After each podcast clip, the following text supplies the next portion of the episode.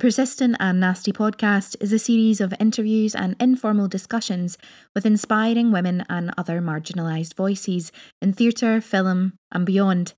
From actors to activists, we aim to amplify these voices and invite the world to stay nasty.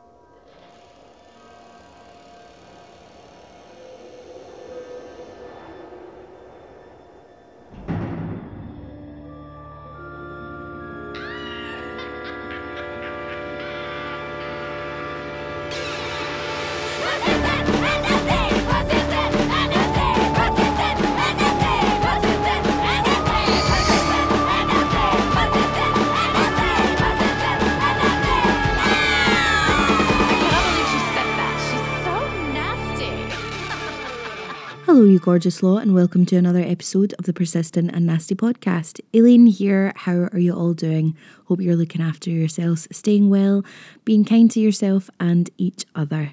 Today, I chat with the brilliant Kelly Holmes, writer, director. We discuss Kelly's love of films, uh, the love of the horror genre, and all that that entails. And um, Kelly gives us some brilliant insight into putting together a pitch um, for those of you who are looking to get your films bought, sold, and made. Um, also, Kelly and I both happen to be wearing the same t shirt from the Brilliant Spark Company uh, when we were recording. We both had our um, Eat the Patriarchy t shirts, which is taken from the Jurassic Park logo.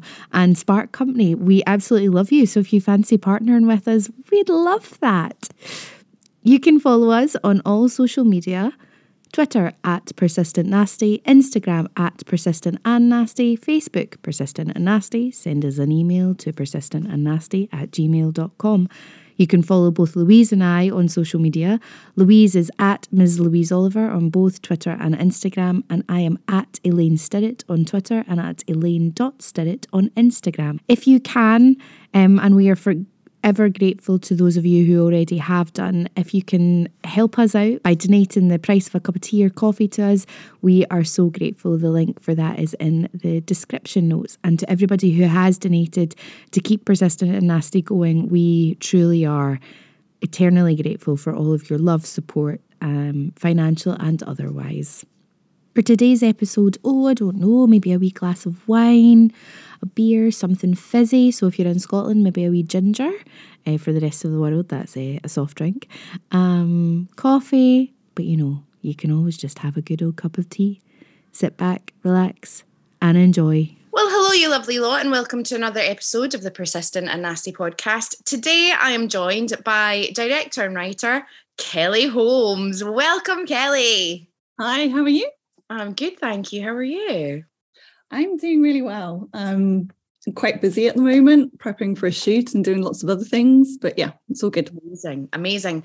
Um, we'd love to have you give us a little um, potted history into how you made your way into this wonderful, magical, crazy, uh, frustrating industry of ours um, that we're all still here holding on to. um, it's I think film and TV have always sort of been entwined in my in my life as such. Um, I mistakenly thought when I was a kid that I wanted to be an actor. And I think I remember watching um, Indiana Jones when I was really young. I was probably about five or six years old and being so annoyed that I was a girl because I wanted to be a guy so that I could actually be Indiana Jones. Like that at probably about five or six years old was like my career goal at that point in time. I mean, uh, it's a great career goal, let's be fair. And we absolutely need a female Indiana, just saying. yeah. Um, and I just, I, I guess I just had a real love for movies. My mum and I used to go to like the video store, which became the DVD store, and you know, pick out movies, and it would always be those kind of like action adventure movies and comedies and things like that, which is just not what I make now, really, at all. but um, I used to watch. We used to watch a lot of a lot of that when I was a kid, and I did fairly well at school. I quite enjoyed school, um, and so I was the first person in my family that went to university, and um, I studied film and TV at university. and kind of got to try my hand once at directing, like doing something really small, which I hope is forgotten forever now. Um, but you know, it was something that I don't think that I thought was really possible when I left university. I didn't really think I didn't really think that was possible for me because um, I came from such a working class background that I think it was just really drilled into me that as soon as I left uni, I needed to find a job. And I did. And I found a job like three weeks out of leaving university and started working in live TV on a shopping channel. that was like my introduction to the industry, which I, I didn't stay at. But then, um, so I did live TV for a very short while and then decided to do a master's. And that sort of led me into teaching.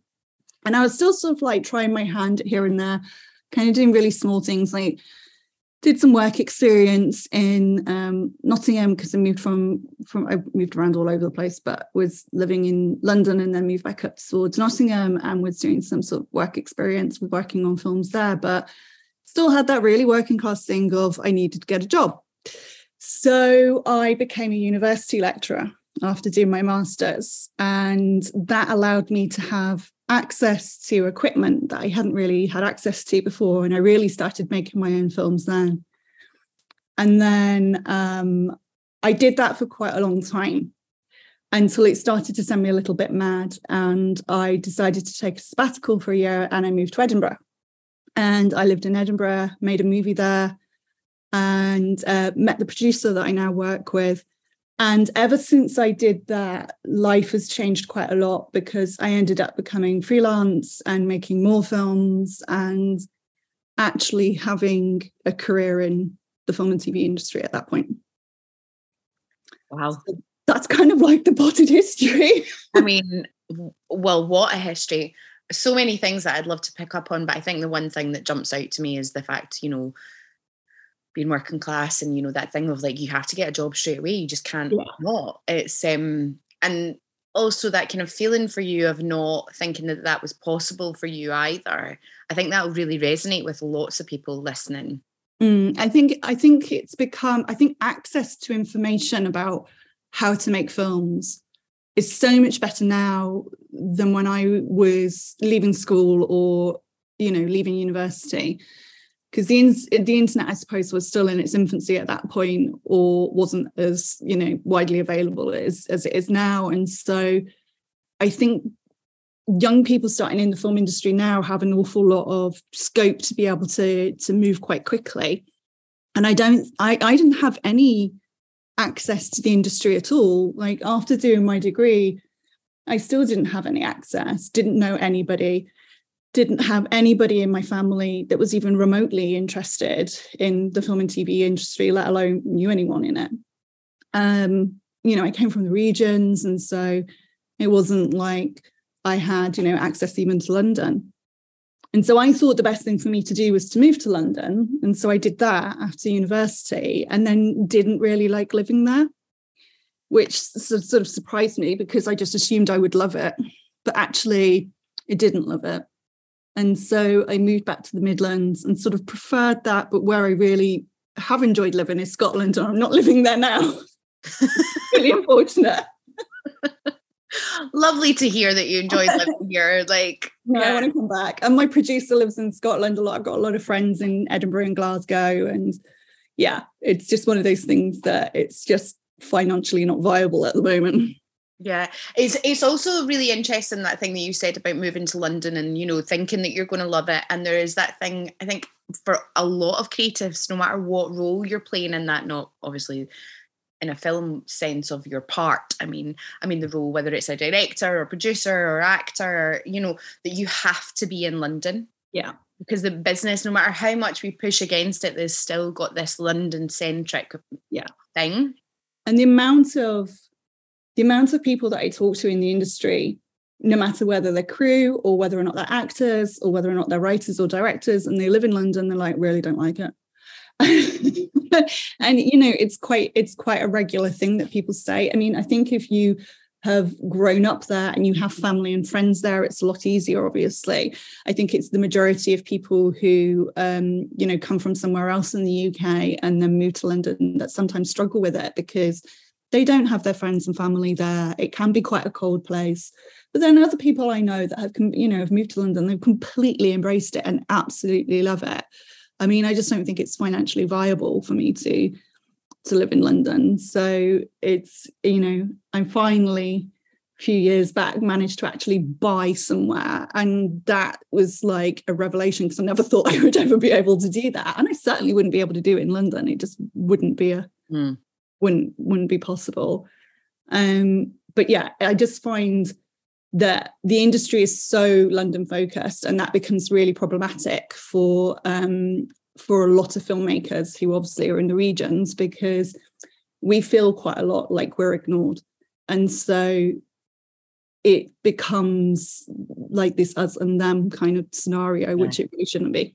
No, it shouldn't be because we're all making work and we all want to make good work um, and work together as well. So there really shouldn't be that that kind of thing. And uh, um, just that idea that you were talking about about feeling that you know being outside of london and maybe not having the same access and things like that your stories are still just as important though yes and it's really funny because i live in derbyshire at the moment but none of my films are made here um I, for this awkward thing that I have a tendency to make films in other in other places that are really awkward to get to.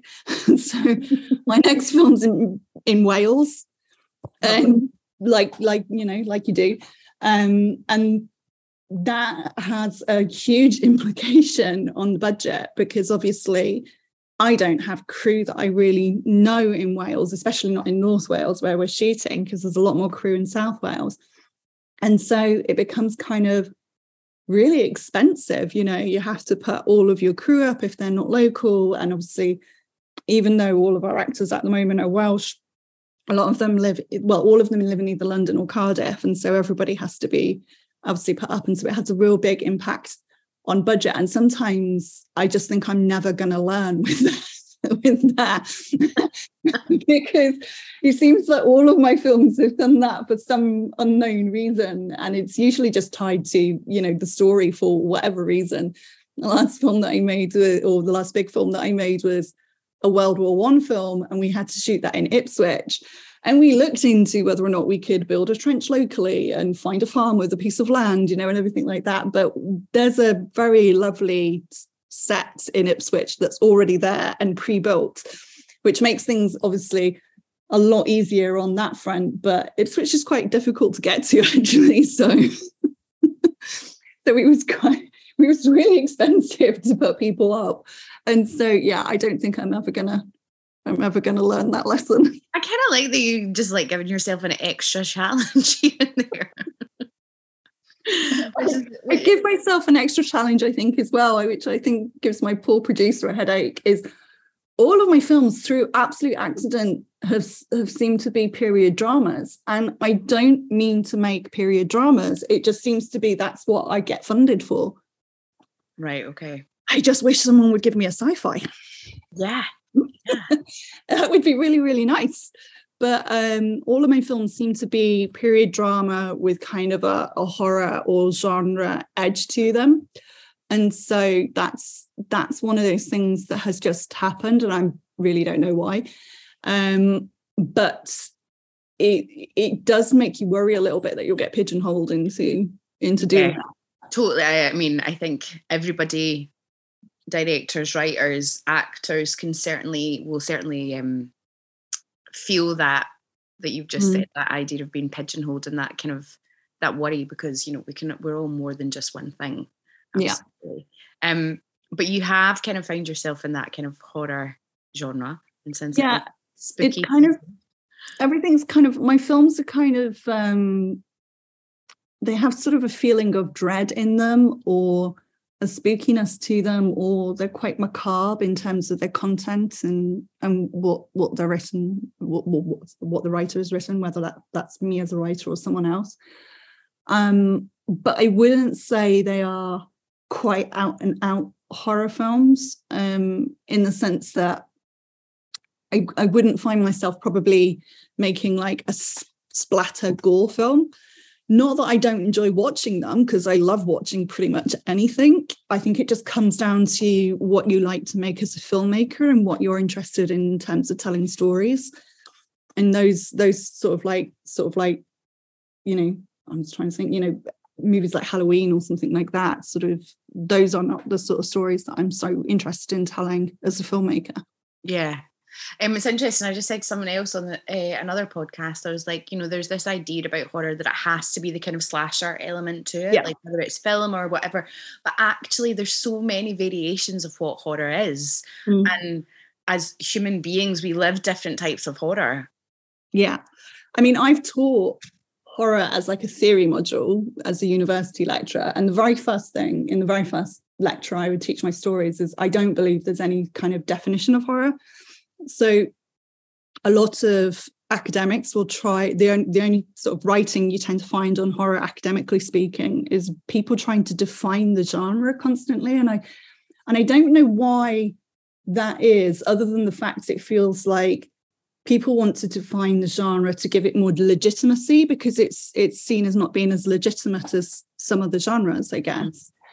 Um and that's of no interest to me i don't think and so one of the first things I would always teach my students is, you know, you don't have to rely on stringent, um, what's the word I'm looking for?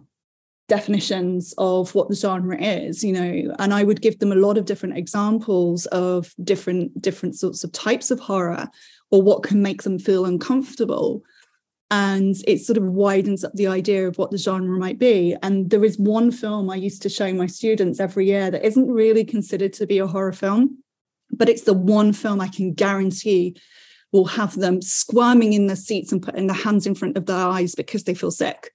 And it's not even considered really to be quite a horror movie. And it's probably not something they will have ever seen as well because it's a little bit more of a obscure French film directed by a woman and so it's something that they might not have seen before. And um, yeah it's the one that i can guarantee every single year that, that I'll, I'll they'll be telling me to turn it off. Oh wow. Yeah. Wow that's so interesting. Yeah. Um, yeah just yeah I, I mean that kind of unsettledness that horror can give us i think is far more um, uncomfortable and interesting yeah. as an audience I think that's what interests me as a filmmaker as well is looking at what's at the edge of the genre and and seeing what makes us feel uncomfortable or what makes us have that sense of dread that that I find comes with a lot of horror movies. And it's not just about jump scares and it's not just about how much blood pints of blood you spill on the floor you know and all and how many body parts you cut up and you know all that sort of thing and it's like i'm quite happy watching movies like that you know um, but it depends if that's what you want to make as well. And I've just found myself making movies that I think sit on the edge of the genre. And I just sort of find that a little bit more interesting, I think. Yeah, definitely. And how do you find being a female director and so far having done more horror esque stuff? Um, um, yeah. I find myself being put on a lot of panels. um, you know, um, but that's not necessarily to do just with being a woman that works in horror. I think that just comes with the territory of being a woman director, that you end up sitting on panels an awful lot. And I remember recently, um, or however many months ago it was, uh, Prano Bailey Bond wrote a um, article in Sight and Sound about you know this being an issue, and she's sort of vowed that she's never going to sit on a panel about being a woman filmmaker in horror anymore because she's had enough of being asked to do it obviously. Mm-hmm. um, and i kind of agree. And, you know i'm i'm getting well although i've not sat on a panel for quite a while because of covid but like yeah it, it's it's a bit much because you you just get asked the same questions over and over again really. Yeah and it's always, what do you think you bring as a woman that makes it different? You're directing movies in comparison to a man. And I'm just like, oh, okay. Yeah, I've also just noticed your t-shirt and I'm so distracted because is it is Oh. it from- it's I've got the same one on but in black. Wrong Spark Company. yeah. So we've both got uh, the Eat the Patriarchy um, t-shirts on today. Um, yeah, excellent. I really want Smart Company to um, sponsor us. So Smart, um, they make awesome t-shirts. They really they really do make awesome t-shirts. Sorry, totally distracted by that. There we go. It is interesting though that that thing that happens to women when they are in situations in our industry where it has tended to have been males who have been more kind of dominant in it. That then you're asked to be on a panel and it is uh, what do you bring as a, a woman rather than just well what do you bring Kelly as your vision yeah. because it shouldn't really matter what your gender is or wherever you sit on the gender spectrum it's what you want to bring and show and what you were talking about um and i think it would be great if you're happy to share like some of the stories of your films and the kind of themes of them as well Yeah. So I think just by nature, I've made a lot of films that are connected to gender. Um, so the film that I made whilst I was living in Scotland, we shot in the amazing Pollok House in Glasgow. and it was and it was a um a kind of gothic looking victorian period drama uh, about death portrait photography and so it's sort of like in the 1800s um, it became really really popular when photography came about or when photography after photography was invented and became became a little bit cheaper or more accessible um, for people to take photographs of the corpse of someone who just recently died. And they did it, I believe, because quite often it would be the only record of that person. So it's cheaper, obviously, to take a photograph of somebody than it is a painting. Um, and it would be a record of it would be a record of of the person. Obviously, there are more reasons than that, but it was one of the reasons. So the the film is sort of about that, but it's also a film about family and responsibility. And so what you kind of learn, spoiler, is that um, the uh, the the lead, the mother character, it it kind of we hint at the fact that she's actually bumped her husband off, like she's killed her husband, because she has this big bruise on the side of her face, and we think that he's been a violent man. But it's put the family in serious jeopardy, and they live in this beautiful big house, and they're not going to, you know, because women didn't automatically inherit money she is having to essentially sell her 16 year old daughter off to her 43 year old uncle in order for the family to survive. So that yeah, that's what the, the film, and that's all happening whilst they take a photograph of the dead husband, husband's corpse in a family portrait with the mother and the daughter and the two younger kids, as the uncle's watching it all, being very suspicious. wow so that's what that one's about. uh, I've made lots of really small little films. I made a film called Dolls, which was um, an excuse for me to use the television studio at work when I was still a lecturer.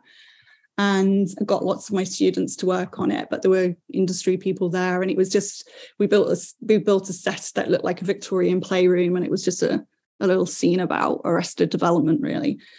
And then the sort of bigger one that I did more recently, just before COVID, was um, a supernatural World War One film.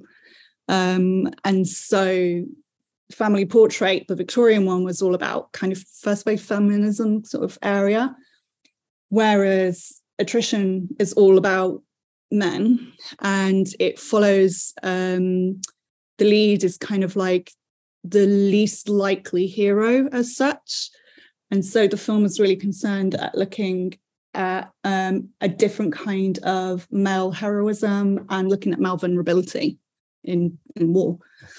And there's the supernatural, well, supernatural is kind of supernatural. I don't really know what other word to use, but you find out that the lead character has the ability to heal the wounded just by laying his hands on on them. ah. So yeah, but it takes away from him. It's a little bit Green Mile as such that you know he can heal somebody, but it takes away kind Yeah. of like his his kind of core as, as such.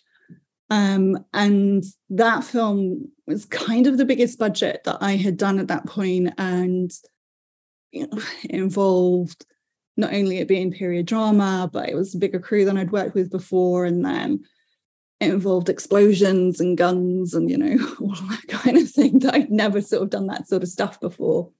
Um, and so that was a huge learning experience. Um, and then I've been away and have been writing a lot. So I've been working on my first feature.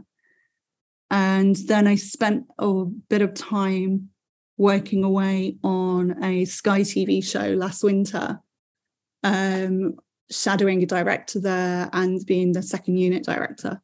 So that was really, really useful. Um, so where you get to see a big high-end drama production being being made. Um, and i've done shadowing previously but only in like really small blocks of time whereas this was like at least four months i think i was on it or something and it involved like living away in tenerife in winter so that wasn't awful. Yeah i mean i was going to say not bad. that was good fun. Then the next film that i'm making is um, a gothic period drama but it is more of a it's more of a horror film. So it's a proper sort of supernatural ghost story really. Um, set in wales called the sin eater. And sin eating were, is a real ritual that used to happen in wales and the borders where you would essentially pay the poorest person in the village to eat the sins of the dead and there was a ritual that happened over the the body that's normally be in the like best room in the house in the parlor. And you pass like salt and bread and beer over the body whilst this ritual happens. And the lead of the film jemima is very young and she's just lost her little baby boy. So her little baby boy has just died a few days after childbirth. And he hasn't been baptized so she's desperate for him to be baptized, and everybody's telling her that it can't happen. And so she secretly employs this sin eater to come in the middle of the night to eat her boy's sins. But he tricks her, and um, awful things happen. And he passes all the sins he's ever eaten onto her, and we find out it's real and it's horrible. Oh, all the sins start coming out of the walls. Oh my God. this sounds like the movie for me. Um, everybody that listens to podcast knows that I'm a big scaredy cat. Like that, what that would live with me for weeks. I would, be, yeah. I mean, Louise, when this gets made, will be all over that. I will watch it with my yeah through covered eyes. I mean, that's a really interesting thing in itself, isn't it? That idea of like you know how much we kind of have progressed in some ways as a society and then not. The fact that you that in previous times that the baby would have had a sin. Yeah. And yeah. what is sin really? And yeah. Like, yeah. Yeah.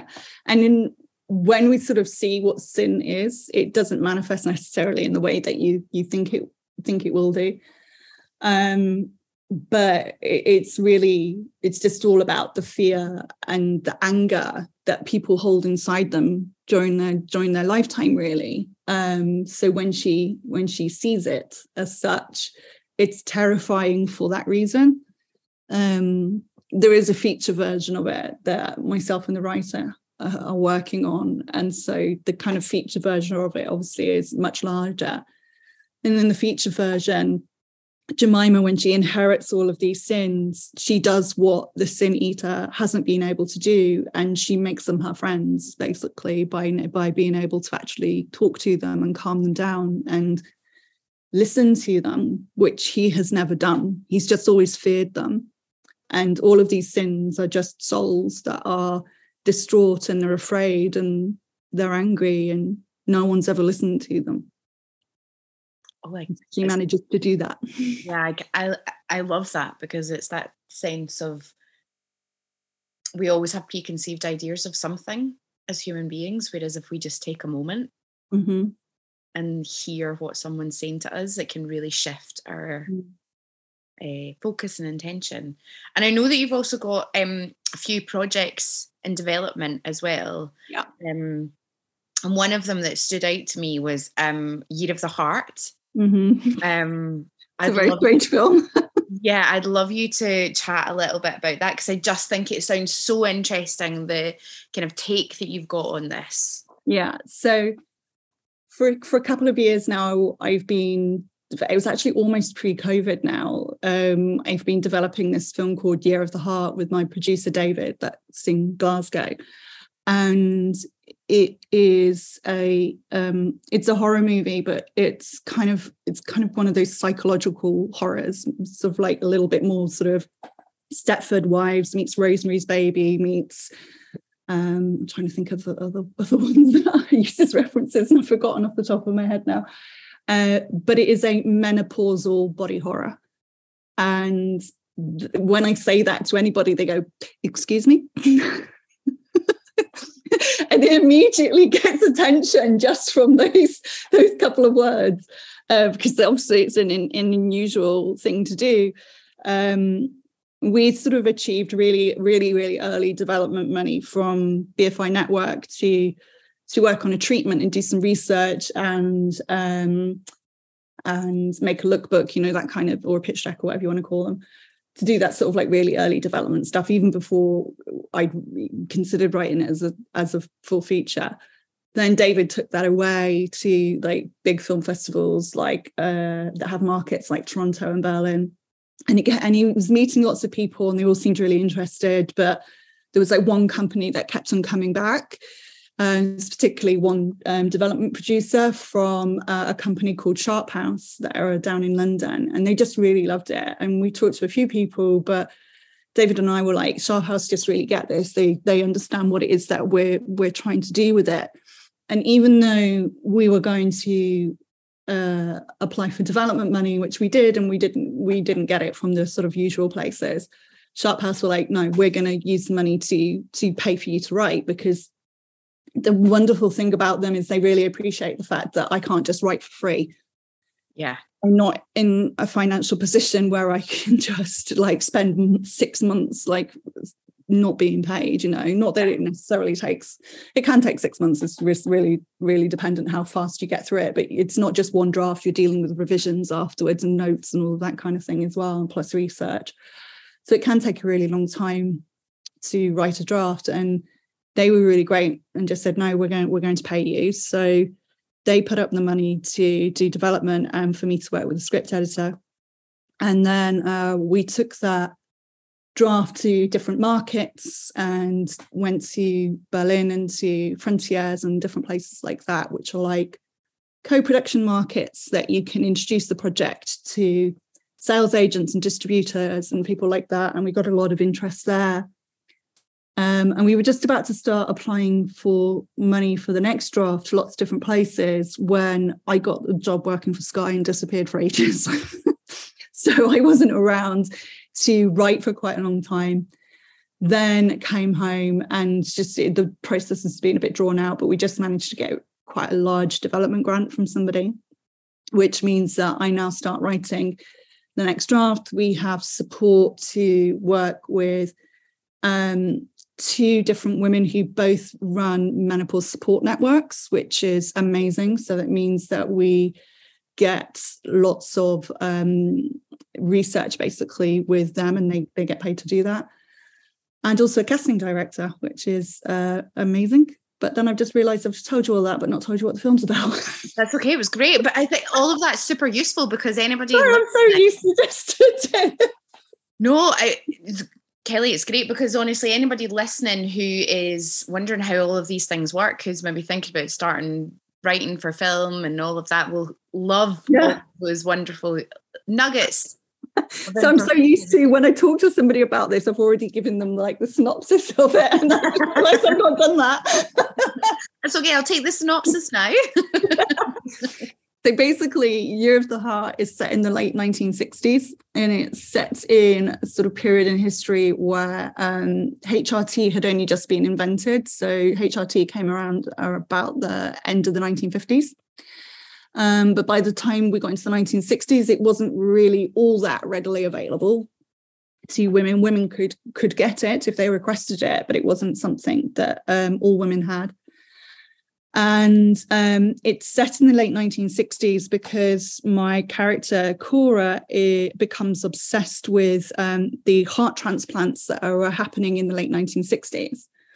And she's using it almost as a distraction because she used to be a theatre nurse during World War II. And she is just a housewife now living in Welwyn Garden City, of all places. Mm-hmm. And she becomes really obsessed with these um, heart transplants that were happening in the 1960s and we don't know whether or not what she starts to experience is real or whether or not it's imagined and it's hallucination.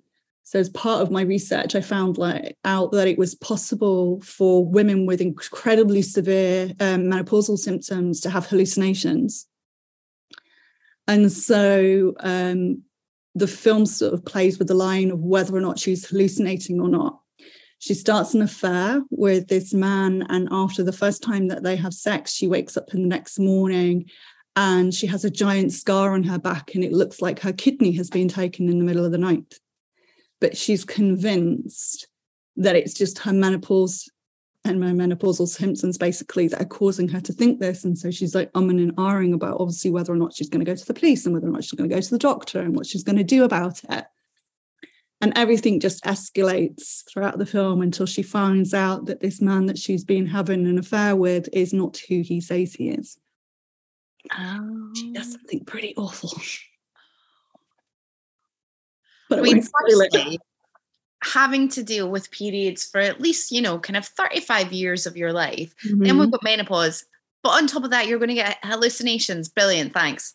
Yeah. I mean, the, the sort of interesting thing about I mean, I'm not old enough to, you know, be in the menopause, but actually, the more you research it, the more you realize that there is no one experience for, for women going through the menopause. Women can go through the menopause when they're teenagers.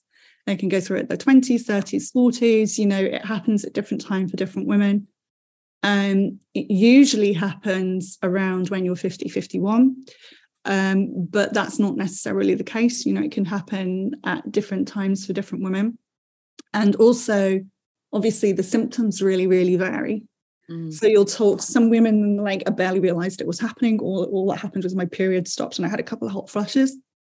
For some women, it can go on for 10 to 15 years and the symptoms can be horrific.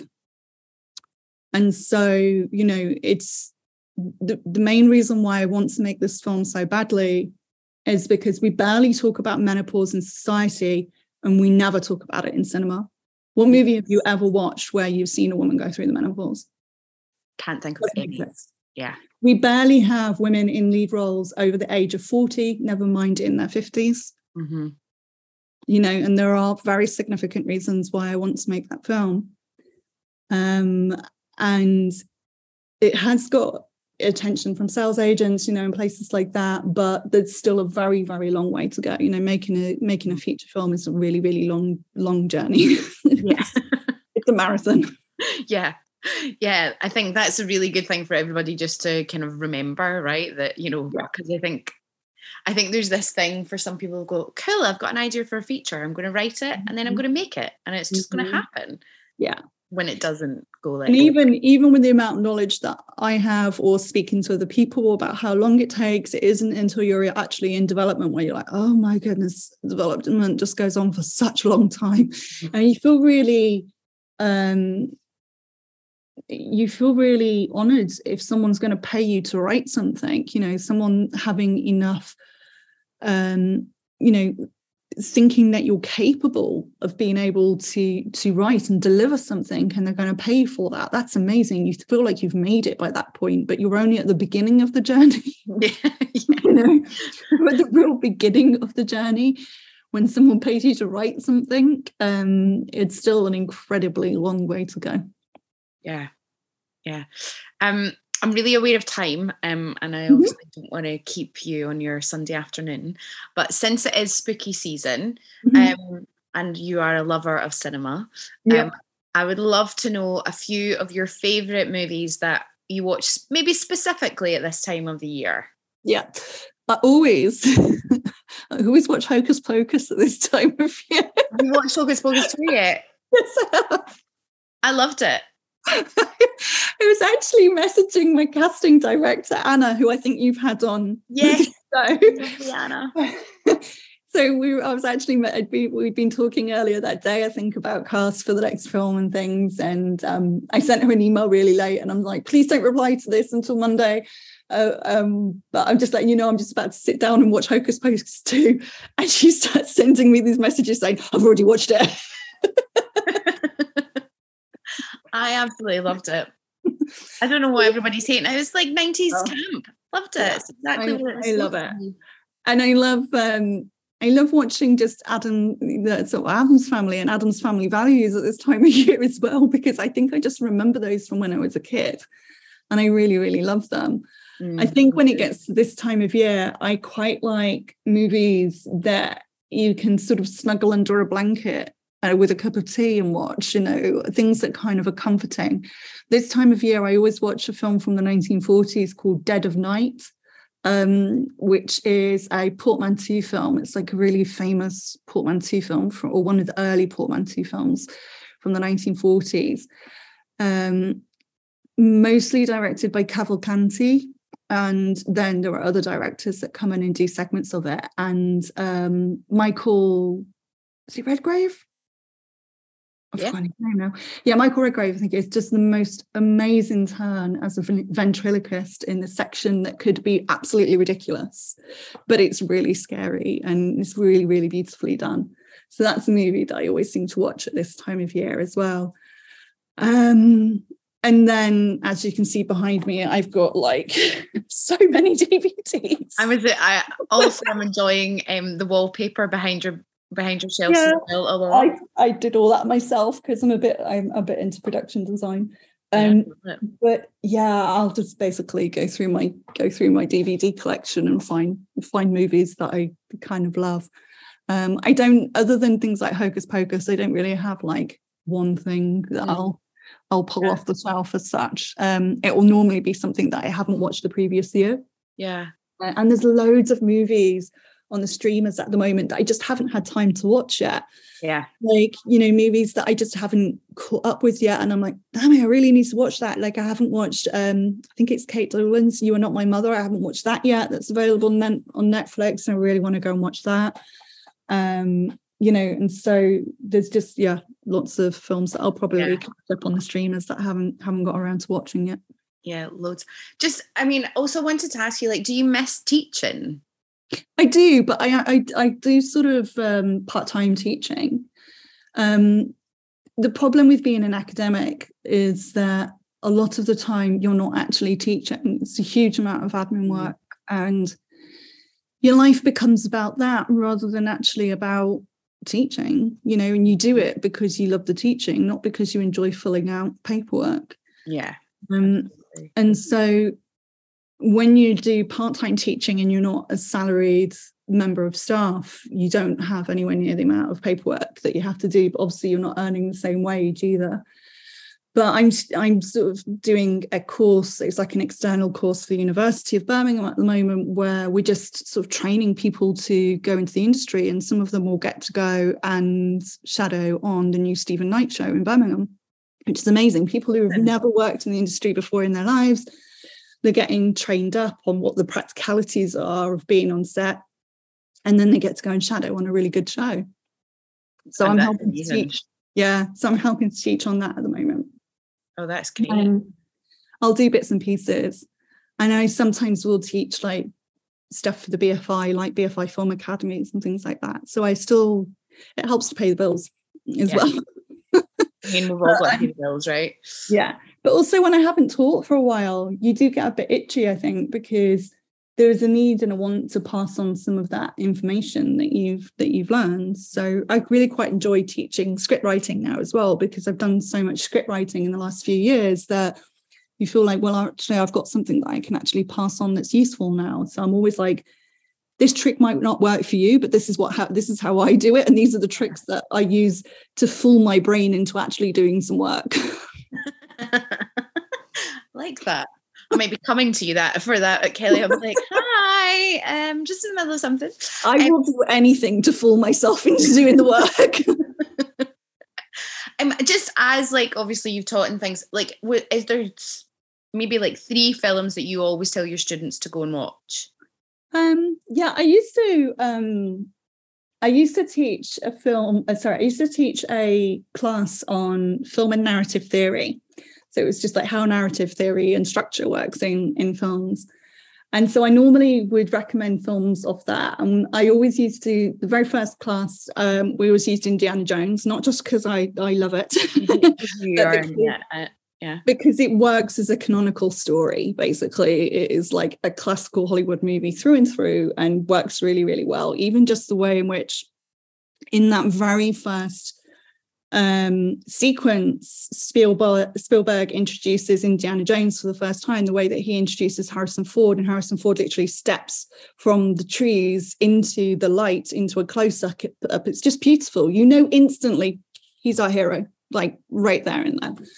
So that one's always a really good one to um, show. Um, I always encourage people to go and watch Rashomon um, because structurally it's a really, really interesting film. Without Rashomon, we wouldn't have Pulp Fiction and a host of other, you know, movies.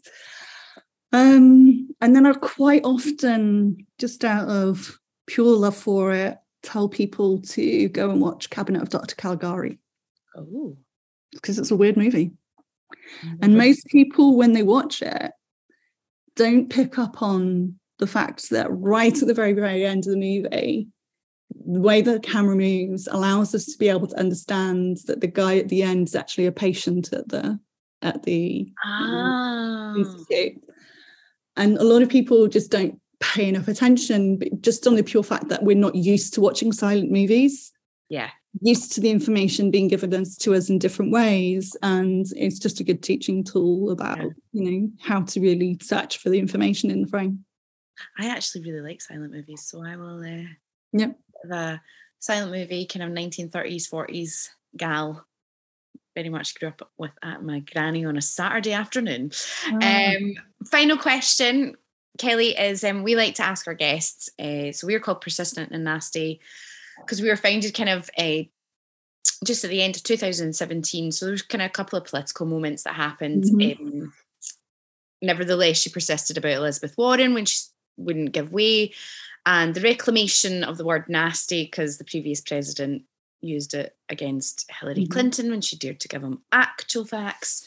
And then there was a hashtag nasty women. And we are very much about reclaiming words that are used against us to keep us down. So like bossy and bitch, coven, witch, all of those kind, kind of words and take them back.